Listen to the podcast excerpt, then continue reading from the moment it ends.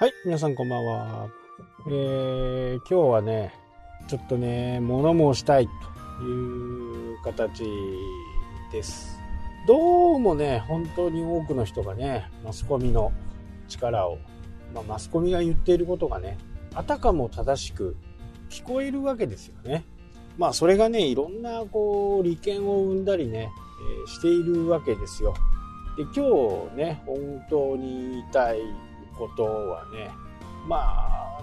みんなはね、やっぱり賛成してると思うんですけどね、僕なんかは、まあ、いろんなね、こう、ネイチャーとかね、ああいう論文とかをいろいろこう、暇な時読んでるとね、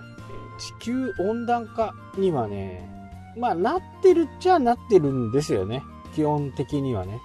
ただ、地球の年齢からするとね、今ちょっと熱出てるぐらいな人間で言うと。ね、人間だって風邪ひく時ありますよね。そうすると、まあ、熱を出しますよね。えそれになってるのかなっていうふうにね、思うわけですよ。まあ、太平洋とかのね、え海水温は非常に高い。で、これが直接ね、え北極南極の氷を溶かしているっていうロジックには、ね、全く当たらないわけですよね。で、この温水、水温が上がっている部分に関してはね、まあ、これは否めません。えーただ、エルニーニョ現象っていうのがあって、そういう現象は過去今まで何度も何度も繰り返されているわけですよ。で、その中で僕がね、一番こう、不思議だなっていう風なこと。これはね、やっぱりこう、レジ袋なんですよね。プラスチックを出さない。プラスチックのゴミを出さない。で、このプラスチックが相当量海の中に流れているという風な報道がありますけど、これもね、定かじゃないんですよね。えプラスチックはね、あの、科学的に言うと、水で分解されます。有害なものも残るっちゃ残るんですけど、下のね、あの、海底までに行くと、え分解、微生物がね、分解、微生物で分解されるわけですよ。微生物は、このプラスチックの炭素っていうやつ、これは大好きなんですよね。だからこれを主食にするわけですよ。だからってプラスチックを投げていいかっていう問題ではないんですよ。ね、釣り場に関しても。何でもそうですけど、海に投げるとかね、川に投げるとか、あ捨てるですか。ね、北海道はね、投げるって言っちゃうんですけどね。捨ててもいいっていう問題ではないんだけど、じゃあこれが即ね、プラスチックがレジ袋と連動している。じゃあプラスチック、このレジ袋っていうのは、このプラスチックの容量の何パーセント ?1% もいかないわけですよ。0.3%ぐらい。まあただ、環境を良くしようというね、ものに関しては、100歩譲って良しとしましょうか。で、問題はここからなんです。そのレジ袋ね、えお金払って買ったりしますよね。エコバッグみたいなものを買って持ち歩くのもね、やっぱりいいと思うんですよ。で、レジ袋を買ったら、そのレジ袋代がどこに行くかっていうのがね、やっぱり気になりませんかね。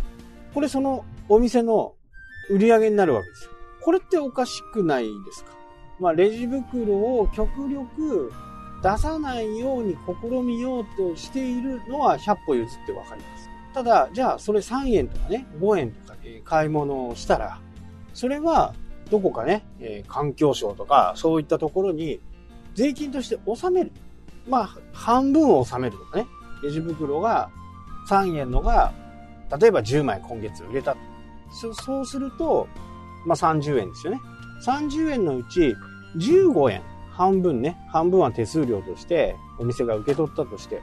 これはいいでしょう。で、その15円を、じゃあ環境省とかね、そういったレジを、プラスチックを出さないというところにお金が流れるっていう風な形だったら、これはまあ、よしかなと。ただそういうのを作るとまた利権がね、出てくるんで、